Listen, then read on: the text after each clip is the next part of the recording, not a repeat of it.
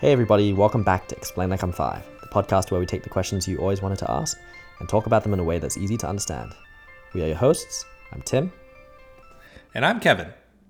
So Kevin, this week we had a listener who wrote in and asked how they build tunnels underwater, which is a great E L I five question. Totally, yes. Thank you to Carl for emailing us with this excellent question.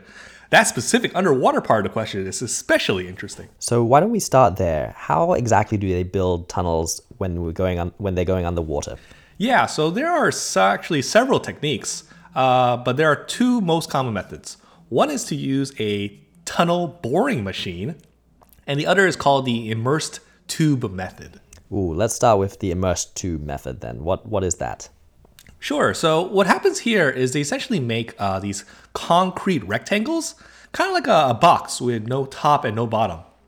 And then they float the rectangle segments basically to the right position, sink the segments to the bottom of a trench across the river bottom, making a rectangular tube. And then they bury the tube and pump sealant into the seams. And after that sealant cures, uh, they finally can pump out the water. Ah, very interesting. That makes sense. Uh, now, how about the second method you mentioned, the boring method? Oh, yes. Well, despite the name, the boring method is actually very interesting. I see what you did there. Uh, yeah, I know I wasn't the first to come up with that, but it's still catchy. So a tunnel boring machine, as known in the industry as a T B M, uh, and is this very cool machine that digs a tunnel for you, basically. These are actually these are really, really expensive and sophisticated machines, but in E L I five terms, they are basically a crawling machine that can dig out dirt or rock in front of it and then immediately seal the circular hole it creates with reinforced concrete.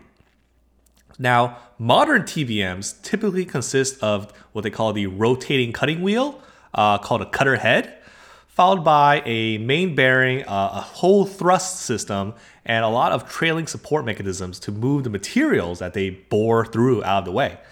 The type of machine used depends on the particular geology of the project, especially things like the amount of groundwater present and a few other factors. Now, as a tunnel gets longer, it generally makes more sense to use a T B M because the incremental cost per length is just better than the immersed tube method. I see. Now, when you're using a tunnel boring machine, though, how do you know where you're going? Also a very good question, uh, especially in the case when you're using maybe two tunnel boring machines, one from each side.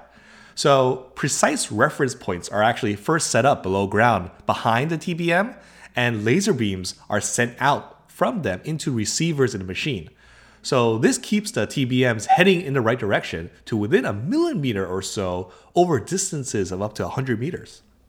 Ah, I see. This was important, particularly with uh, the Channel Tunnel between England and France. I remember them using some T B Ms in their construction. Exactly. It's a thirty-one point four mile uh, journey across the English Channel, and eleven tunnel boring machines were used in this case, working from both the English side and the French side of the channel. Uh, they cut through chalk marl to construct two rail tunnels and a service tunnel. The teams constructing the tunnels only had a measly tolerance of about one hundred fifty millimeters to play with.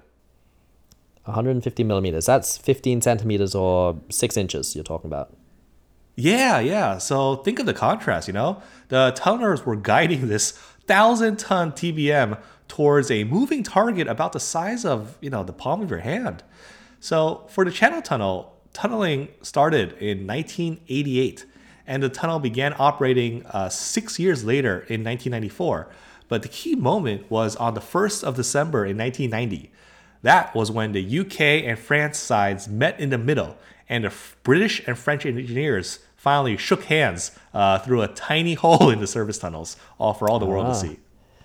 Well, it's a good thing there uh, the navigation systems were working as planned and uh, they didn't miss each other.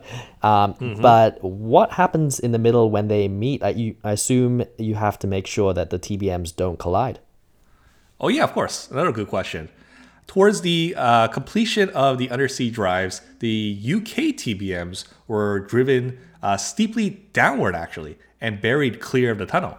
And ah. these buried T B M, yeah, these buried T B Ms were then used to provide an electrical earth, uh, while the French T B Ms then completed the tunnel and were properly dismantled. Another really interesting tidbit is that the English T B Ms were given alphanumeric names, but the French engineers gave all their tunneling machine names uh, women names. They were called, uh, I think, Bridget, uh, Europa, Catherine, Virginie, Pascaline, and uh, Severine or something. Wow. Uh, now, one listener had a great question, which is, do tunnels need uh, to deal with continental drift? Yeah, so Britain and France are both part of the Eurasian plate. But you are right, tunnels do need to be able to account for some level of seismic shifts. In fact, it's one of the advantages of the immersive tube method uh, for, for building tunnels, which deals better with seismic shifts. And final question about uh, underwater tunnels, which is, why don't they flood entirely when it rains? Uh, wouldn't water collect uh, there in the middle somehow? Oh yeah, good question.